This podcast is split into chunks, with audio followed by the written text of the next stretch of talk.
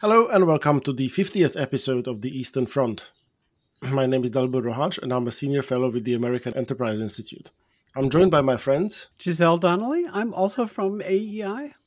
And Iulia Joja with the Middle East Institute and Georgetown University. Our special guest today is Sven Jürgenson, uh, the permanent representative of Estonia to the United Nations. On our podcast, we talk about many challenges to European peace and security that have emerged along the line running from the Baltic to the Black Sea, the Eastern Front, and about why those matter to the United States. Along with our 50th episode, we are also launching a monthly newsletter, a Twitter account, and a new website.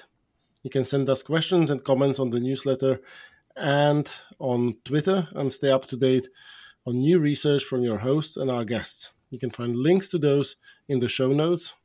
And as always, if you enjoyed this episode, please consider subscribing, rating, and reviewing us on Apple Podcasts, Spotify, or wherever you get your podcasts.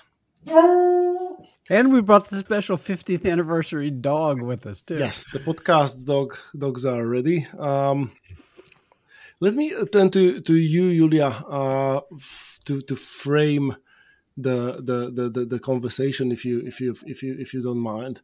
Uh, obviously, uh, the UN was was founded with this with this sort of idealistic vision of preventing conflict in the world, and yet, uh, you know, in 2022 we are seeing a major land war unfolding in Europe, and and the UN seems more sidelined than ever. Um, how how has that happened? Well, I'm I'm hoping that um, some of that we'll hear from Ambassador Jürgenson. Again, thank you for for joining us today. Uh, Ambassador Jürgenson is uh, is a diplomat um, by career. Um, he's been serving um, the Estonian government since 1991. He's been ambassador to the United States and several other very important countries. And you've been now ambassador with the United Nations for a while. Um, so you can give us the correct view. And I'm going to uh, I'm gonna start by asking you about Russia, but I guess the way I would frame it personally is um, a long, long time ago, or maybe not that long. I was an intern at the UN when um, Russia invaded Georgia. And I remember then the then Russian ambassador um, through some major tantrums um, within the Security Council and in the in the pre-room to the Security Council. And it was a time, at least for me, um, but it seemed to my colleagues who had been there for a long time, uh, it was a very um, uh, agitated time with a lot of um, fighting, a lot of disappointment from the Georgian side towards the Western half hearted, um, if we can even call it that, response. And then here we are again in 2022. We went through the first Russian invasion in 2014 with again uh, warm or lukewarm um, responses. In 2022, the world looks very different. And we've had now, um, at least on a general level, a pretty staunch, comparatively to 2014 and 2008, a staunch Western response. But to me, the United Nations is showing right now that the West is not the entire world, that we're actually pretty isolated among 30, 40 countries, and, um, and that half of the world, as we've seen through several UN resolutions at the beginning of this war, is, is pretty split um, between parties um, trying to follow their realpolitik, their national interests. So, Ambassador Jürgenson, turning to you, can you give us um, maybe a general overview of how you've read um, the response of the United Nations within this war. And could you tell us a little bit about how you read um, Russia, how it is positioning itself, how aggressive it is, what it is looking for um, within the remits of the United Nations? Well, thank you very much. You touched upon three different issues that I'm trying to to then respond to. The first of all, the United Nations then the Western response, and then Russia itself. With the United Nations, uh, there have been many many people who have said that the, the UN has failed looking at this crisis. And in some ways, you can say, yes, it's true, UN has failed. but if you look at the big picture of uh, and the comparison with its predecessor, League of Nations, that was created after the First World War, then actually the aim was exactly the same. And the, mm. basically, it's not only to prevent conflicts, but try to prevent conflicts, trying to, to manage conflicts and so on. But the big aim was never again. And League of Nations failed already in 20 years because in 1940, Soviet Union and uh, attacked Finland, and Soviet Union and, and Germany attacked Poland. The Soviet Union was kicked out of League of Nations. And running ahead a little bit of what I'm saying, unfortunately, United Nations, uh, its uh, successor, does not have any stipulation to kick out anybody. So this this measure cannot be used. Um, and so in 1946, uh, the, the League of Nations that theoretically existed uh, throughout the Second World War was dispersed and the United Nations was created. And the result of failure of, uh, of League of Nations, my own country, together with my, our uh, two Baltic friends, disappeared from the map of the earth, you know, until 1991. So in this sense, I can say that United Nations has been more successful. It is still around 76 years uh, after its creation, uh, but the Secretary General has also been very vocal, saying that the Charter of United Nations has never before been so uh, so much threatened like it is right now. So, in a sense, you know, there was a feeling in February, March that the United Nations' uh, existence is in threat, just like it was uh, uh with the, the, Second World War and, and League of Nations. And I believe it's still true. You know, it's it's still not answered whether whether we will survive this or not. But in this sense, I think that United Nations, as it was created with the, with the Security Council and five permanent members having veto right, I think it's quite obvious that these kinds of crises, when an aggression uh, uh, is committed by one of the permanent members, there is not much that the United Nations can do because they can veto anything. And, and first, already in February, there was a resolution that was presented at the Security Council and it was vetoed by Russia and then it went to the General Assembly and it got an unprecedented 141 votes condemning the resolution and demanding Russia to withdraw. Uh, Russia only had four friends. Uh, it was Belarus, Syria, North Korea, and Eritrea. So not the best of families. So in this sense, I think United Nations should be used as one of the tools in the toolbox and and cannot bear responsibility for this kind of crisis when when a permanent member is committing the crime. Unfortunately, the these the General Assembly resolutions are non-binding, but even that is not so important because we've seen time and again actually because United Nations does not have any army to enforce its decisions. That even if if, if there would be a binding resolution, I don't think that Russia would follow it. But but one of the, the, the, ways to use the United Nations, and that's what we are doing together with our, our friends and partners, is that to use United Nations as as one of the, the, the, the venues and one of the means to isolate Russia. And this has been quite successful so far. Now, coming to the Western response, then I would say that what happened in 2014 was a direct consequence of nothing happening after 2008. Uh, because there was no business as usual for a few months. And even though Russia didn't uh, comply with the, the, peace agreement and, and didn't uh, liberate the occupied territories, then it was very quickly back to business as usual. And Russia is thinking probably that, and this might be slowly changing, but so far Russia has seen West as weak, you know, that we we will we will not do anything. Russia believes that Lenin was right when Lenin said that we are not afraid of capitalists because they are going to sell the rope to us that we are going to hang them with. And unfortunately, throughout history, I've seen that there is a lot of proof that they were probably right.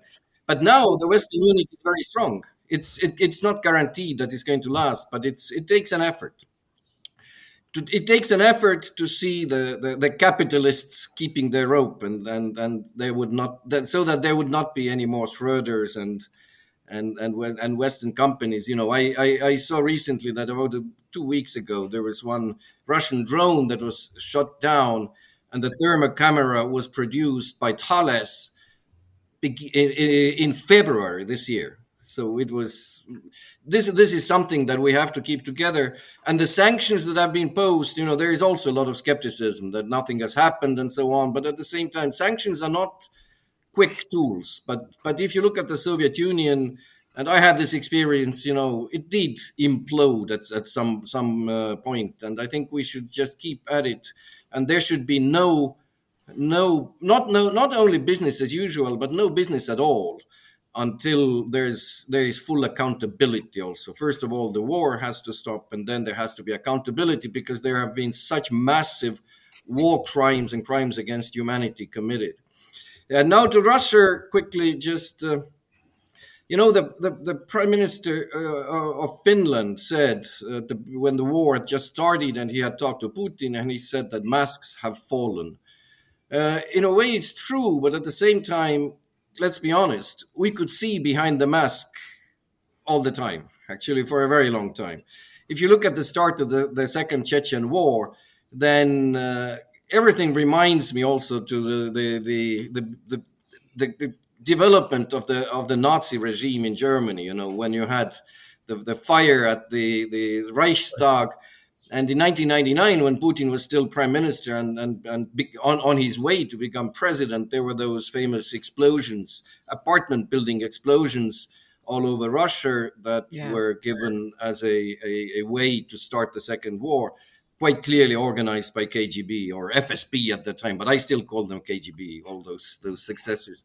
Then then you see you look at look at the invasion in 2008, then 2014, the the uh, the, the the events in Crimea, Donbass, so on.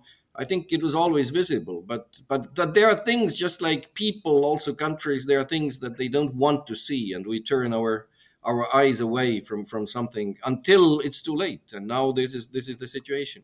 Mr. Ambassador, I wonder if I could ask one more sort of psychoanalytic uh, question uh, about Europe as a post Cold War idea.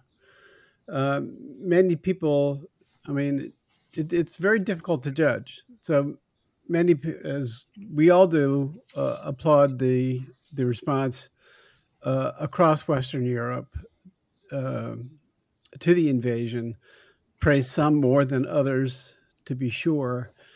Um, but one casualty of the war, it increasingly seems to me, um, and one that may be difficult to save um, uh, over the course of time, is this idea of Europe as a almost eternally a Kantian, eternally peaceful uh, political organization, um, uh, ever more united, so on and so forth. Um, what what I offer that as a proposition, and what would you say Europe collectively um, will look like in a few years? Uh, uh, are, are there going to be big changes in uh, in in Europe Europe's self perception, or will it go back to sort of what it was pre February? I don't think that for a long time there is a way back to pre February. And when I'm talking about Europe, actually, we should bear in mind not only Europe, but I don't know what the term would be the free world or transatlantic world, or I think we are all in it together. And I've been sometimes also asked, uh, now less, but at the beginning of, of the aggression, whether we feel that Estonia is next, you know, and I think it's it's even a wrong question because we cannot be next. We are all in it already. I think all of us, not just us, but also all European countries, uh, United States, and so on. If you listen to Putin's speech on the 21st of February, on Monday before he started the, the aggression, he, he gave actually quite a good picture of what is in his mind. And when people are saying that he wants to recreate the Soviet Union, then this is also not true. He wants to recreate the Russian Empire because he was blaming the Soviet Union and Lenin for creating those crazy, stupid republics, you know, that, that uh, Kazakhstan and and and Ukraine and and all those those other Moldova and so on, because Russian Empire was a unitarian one state. You know, it was Russia, and and and there were minorities, but it was one one country. And it, he also wants, first of all, for Russia, he wants to re- recreate the, the Russian Empire, but it also wants to be the other superpower. You know, and and it was also interesting to see actually how uh, Putin is trying to, to do that. Is is it, it's obvious that I was two years at the Security Council the last last two years, and it was interesting to see actually how the Russian Chinese tandem was working together almost 100%. I, I, if I remember correctly, there was only one occasion, and that was not an important one, where they voted differently. But they were, even though the, the basis for their interest was different, but they were always working together, and the result was the same. And I think it's because they, what Putin is trying to do is, is to organize a counterbalance to to the the world that he has been painting as an enemy from from the very beginning. And but this this notion of the west being an enemy and and the need for an enemy for russia it has been there forever actually. It's been there for thousands of years uh, so therefore i would say that there is no way back but how the world would look like uh, it, it depends very much on our own actions. And there are many positive signs you know that the, uh, like we were talking about the unity of, of the west. There is one part of unity that i personally consider lacking and, and because when we are talking about unity we are talking about transatlantic unity between our countries but i think in this kind of a situation that we are facing and this serious crisis at the moment i think we also need more internal unity if you look at the polarization in the United States, we have a government crisis at the moment in Estonia. You know, look at what Hungary is doing in Europe and the kind of developments over there. I think I think there has to be a wake up call also for our internal societies to to to, to stay together, because if you look at the, the the Cold War, the Cold War was kind of there, were two positive things in the Cold War that I'm always saying, and and and and people are shocked when I say that there was a really good thing about Cold War. That oh my God, Cold War is a bad thing, and I said it was cold. this is this is a positive thing, and the other positive thing was actually that the the the, the table was very clear. You know, one one side on the other side who was sitting there. I don't think that that uh, Helmut Schmidt would have dared to go become the the CEO of Uralmash, for example. It, it, it was it was it was crazy, and I think we are we are we are going to enter the same kind of, of situation. So, in whatever way, when and how the, the, the crisis in, in Ukraine will end, first of all, it will not end if some parts of Ukrainian territory will remain occupied because then it will just be a ceasefire just like we saw what happened eight years ago. Russia will not stop. So for for this whole whole thing to so to say to end russia has to lose. Then there has to be uh, like I said, uh, no business behind, before there is full accountability. And I'm saying this because you know it's not politically very correct to say that we need a regime change, but it's it basically means the same. This thing. is one of the few places on earth where you can say that without fear of contradiction. And we might be cheering. but saying that saying that there has to be accountability and there is no business before that, it basically means the same thing because regime change is not something that we are going to do just like the Soviet Union. Actually, we we create the conditions, but it's it's up to the Russians themselves to do that. And then there has to be just like there was denazification in Germany after the Second World War. Uh, there has to be a deputinization, and before that, it's quite obvious that we are entering entering a new phase or, or a new Cold War with a with a uh, you know with, with with an understanding that it might last quite a long time so we have to be ready also to have the, the mindset of, of the Cold War that, that there is this iron curtain, as, as Churchill has put it. And uh, it's sad sometimes to see actually that the uh, when when again it's it's it, it's become much better but when i look at the beginning of the conflict and when we started talking about sanctions there's so much talk about what kind of sanctions are going to hurt us as well and it, it it's certain the sanctions are going to hurt, and they are already hurting us. If you look at the energy prices back home in Estonia, we had just the, the highest inflation in the whole of eurozone. You know, and and this is all as a as a product of the war. There, there will be also famine in the world. You know, in you at the UN and.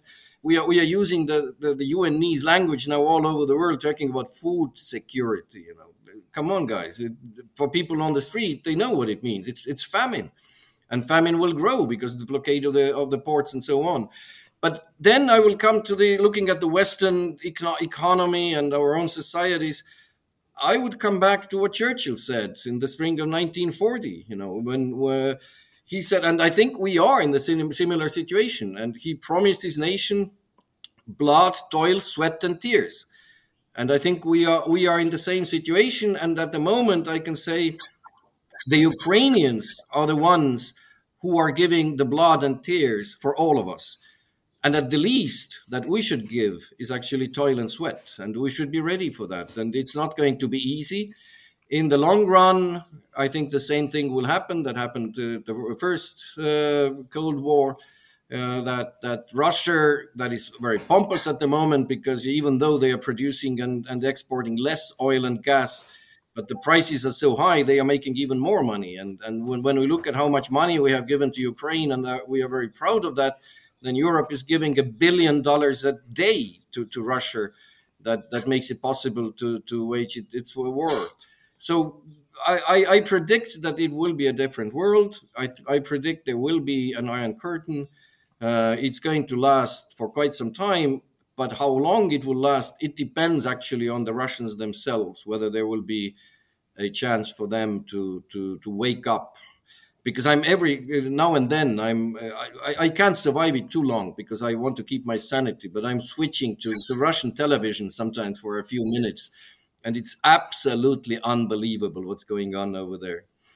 Well, I want to, if I may, just push you a little bit on on this on this Europe question that that Giselle opened because it strikes me that uh, particularly in this current situation there is an unfortunate twin asymmetry, double asymmetry existing between different parts of the EU. Uh, first of all, you have you know the economic resources on average concentrated to the west, and you also have um, the Russian threat concentrated disproportionately in the east. So, you know, countries that are, you know, the least well positioned to be able to defend themselves against the Russian threat are also the ones that are most immediately affected by it. And and I and, and you see it in, you know, like even in your own country where like Estonia has given what like one third of its defense budget to to to to the defense of, of, of Ukraine. I mean that that's clearly a situation that's unsustainable. And you know, there's all this lofty talk about the European strategic autonomy,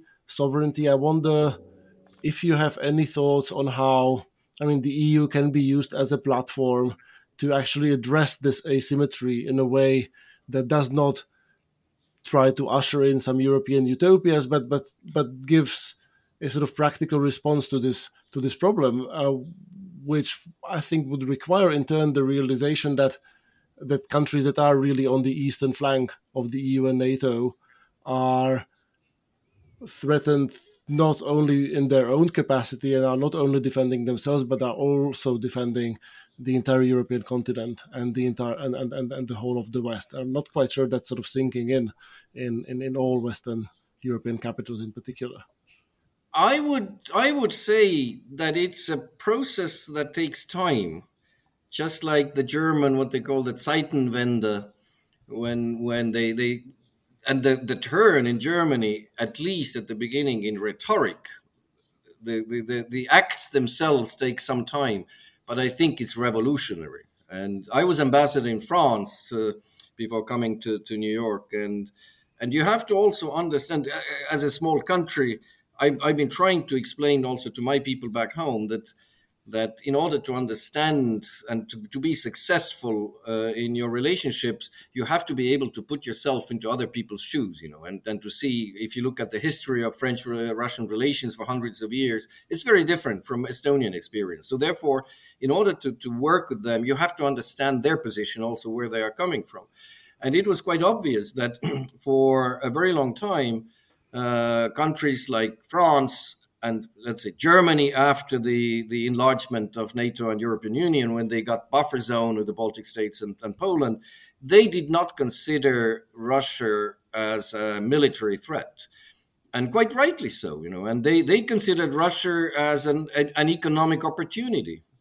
And, and but this is I would I would argue that you can see that this is changing because if you look at also first of all the when we talk about the, the war and the aggression in Ukraine, it was preceded by Russian, I, I, call it ultimatum to NATO, you know, that, that you have to withdraw from everywhere where you are, uh, moved in since 1997. And I, I, remember when I was ambassador in Washington with one early 2000s and with one task, and it was NATO enlargement, how hard it was for me to, to try, try to change the language also, because uh, the Americans were, and also the others. Everybody was speaking about NATO expansion, and they said that we should talk about NATO enlargement, even though the, the difference is small.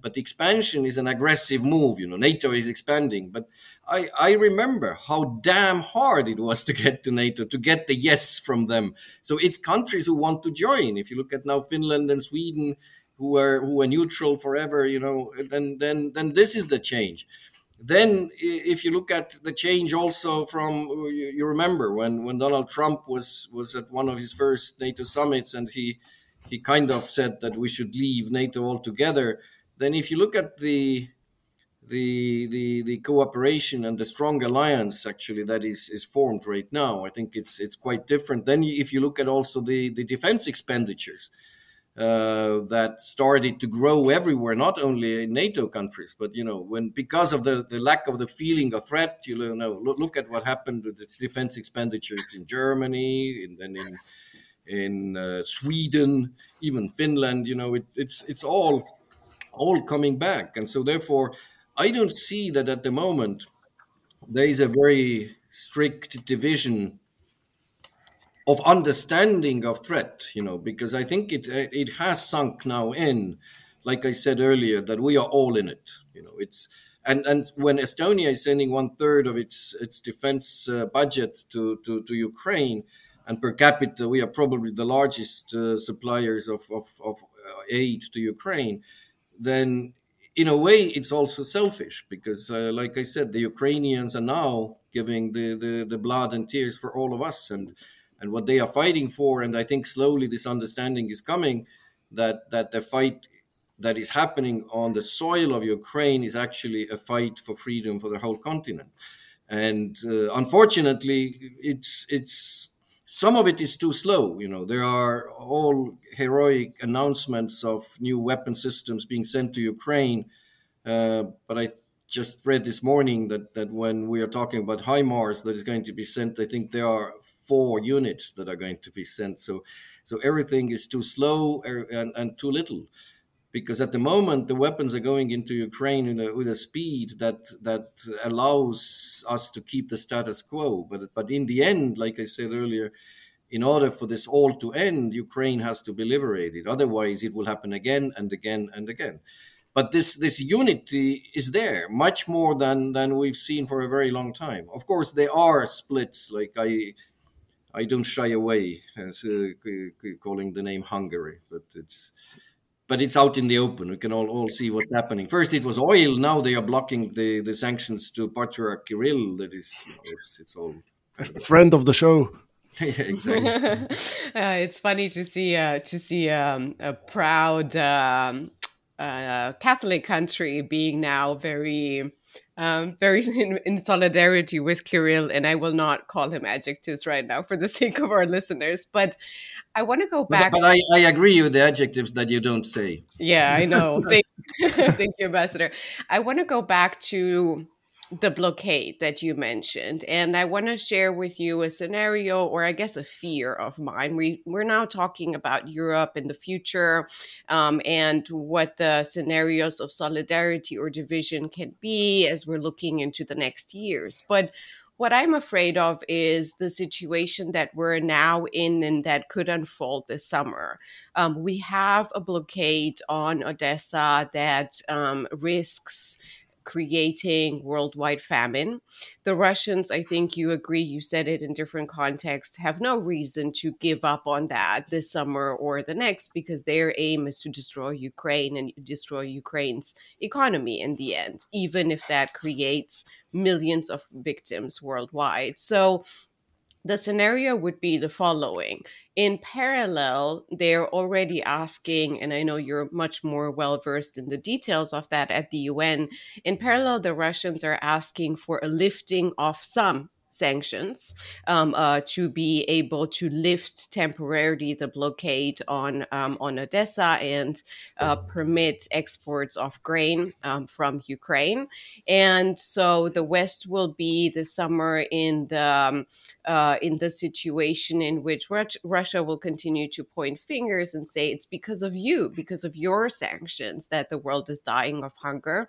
And then in parallel, they've secured a land bridge which kind of overlaps with Dugin's Novorossiya and what, what Putin is going for. So this they could create this summer a unilateral ceasefire and hence enable or um, push the West to slow down delivery of weapons, increase pressure on Ukraine, who will continue to fight, but they're already suffering, just like you were saying, with they're saying there's it's always six weeks delay in in when the weapons should be there and when they're actually being sent and then we have basically a tragedy on our hands that will um, that will prolong probably through the next year do you see the possibility, going back to the initial question, of the West being successfully pressured in the coming months by Russia to lift some of the sanctions? No, I don't believe that. There are false narratives that are being presented at the United Nations all the time, and uh, you, can see it uh, that happen. Some of them are successful, and these are issues where we cannot kill false narratives, especially in today's world, but we can manage them and we have to work on it all the time. And one of them is that the famine that we are talking about is because of the sanctions. That is complete and utter nonsense because it's quite clear that it's because of the, the war and the blockade of, of Ukrainian ports. Uh, there were like 20 ports in Ukraine uh, before the war and now none of them are functioning. You know, Sea of Azov is completely closed. Uh, Mariupol, Berdyansk, all those those ports are non-functional. Uh, there's a blockade of Odessa. So that's one false narrative. The the other one is that that the, the white world or the Western world is only concerned about this crisis because it's racism. Uh, but at, at, the same time, it takes maybe a longer lecture on that, but it's it's a very different crisis. You know, having been in the Security Council, none of the crises has threatened the existence of the United Nations, and and and so this is this is a, a different thing. Uh, but it's the blockade itself. Uh, we had a breakfast quite recently with Undersecretary Rosemarie DiCarlo, and she was also saying, you know, that they, we might face uh, towards later this year uh, food security issues in the world. Well, first, first of all, again, food security. Let's talk about famine. That is what it what it means.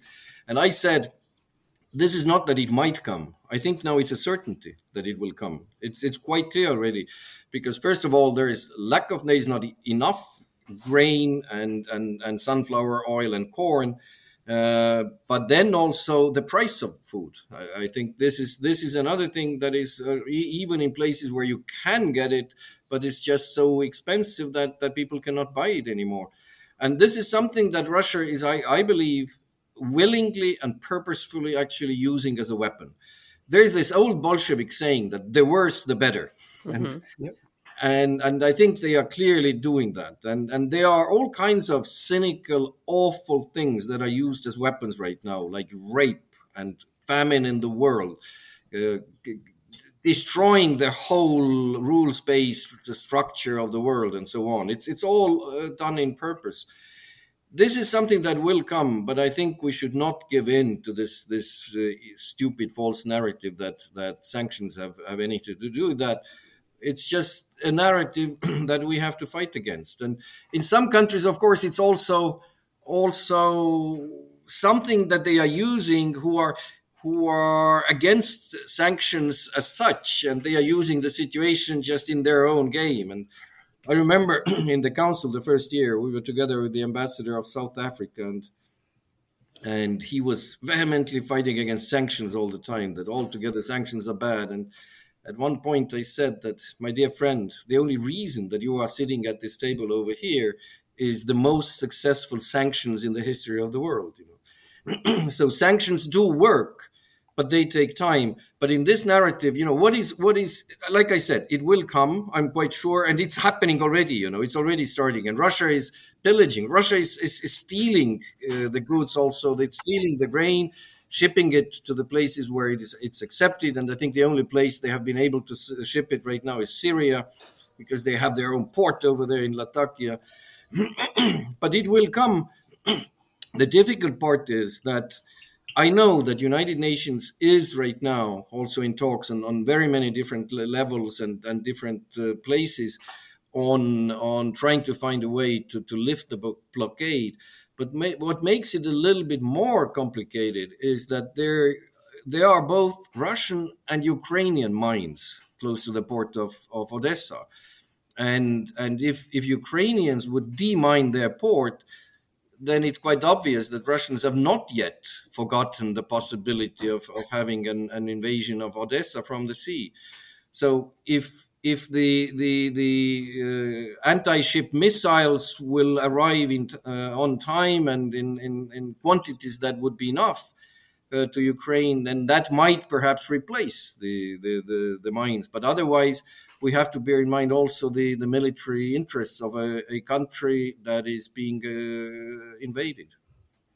Before we go, um, I'd like to draw out um, another issue that I think is especially sort of UN relevant, but is also sort of the child of famine, and that is migration. Um, it's very easy to see that if the scenario that you just sort of walked us through were to play out, um, that there could easily be yet another wave of large migration out of the countries most affected. And the destination, in many cases, uh, is likely to be uh, the European continent. Um, and it seems that this is also uh, a phenomenon that uh, Moscow has weaponized to great effect over the last several decades.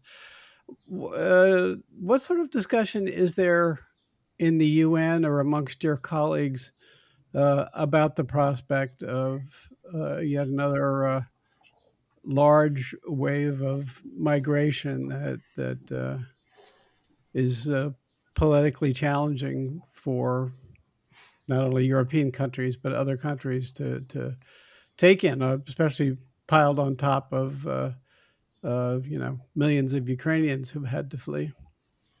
That is a very grave danger, and there's a lot of thought about it. And that is exactly, I think, what Russia has in mind. It's it's not that they just want to starve other countries, but that's that's one of the weapons they have in mind. If there would be famine, then then the the refugees right uh, running away and the migrants running away from the famine are not going to Russia. They are going to Europe, like like it happened before.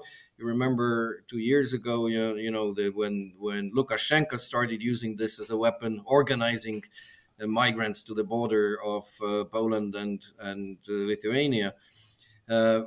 It is a grave danger. And what is really also a big danger is that right now Europeans are taking in massively Ukrainian refugees. But it's easier uh, psychologically because everybody understands where we started off that Ukrainians are fighting our war. And there is a lot of compassion. Uh, Estonian population has grown by 3%. We have taken 3% of our population as Ukrainian refugees.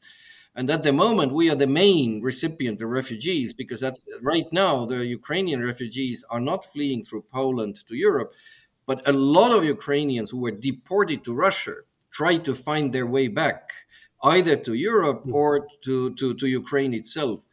And most of them are coming over Estonian border, and some of them are staying in Estonia. We have been successful in in in in in keeping everything calm and trying to to to to respond to this, and it's it's it's been working quite well. but if we would start having migrants from Africa and, and Middle East, that would be a different issue. Of course, the the crisis that we had uh, two years ago has taught us a lot. So I, I, think we are we are better equipped, we are better prepared.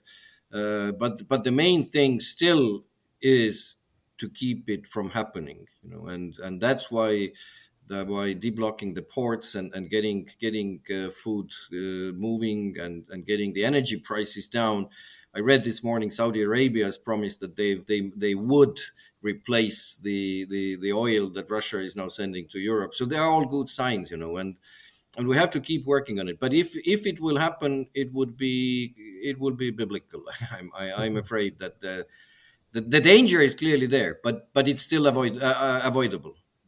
Ambassador, I'm afraid uh, we'll have to wrap up on this rather somber note. Uh, but that's usually the case on the Eastern Front. We very rarely uh, do these episodes uh, in a sort of you know sh- shiny and and optimistic Cheery. atmosphere. So so thank you so much for for for taking the time to to talk to us. Read the 50th uh, episode uh, outro. We're all look on the edge of our seats waiting for this one. Right. The, Mr. Ambassador, this is you're a uh, unwittingly fallen into a celebration of. Uh, we've only been at it since February, so we've been running very hard, and we're patting ourselves on the back routinely. It's, it's way too early to take out the Veuve Clicquot. Yeah. I don't know. It, it's just not chilled yet. That's so. Thank you, Ambassador, for joining us on our 50th episode. Thank you. From Dalibor Rohac and Giselle Donnelly and Iulia Joja. Thank you for listening to the 50th episode of the Eastern Front, a podcast dedicated to security challenges arising along the line from the Baltic to the Black Sea. And many thanks to our special guest today, Ambassador Sven Jürgenson.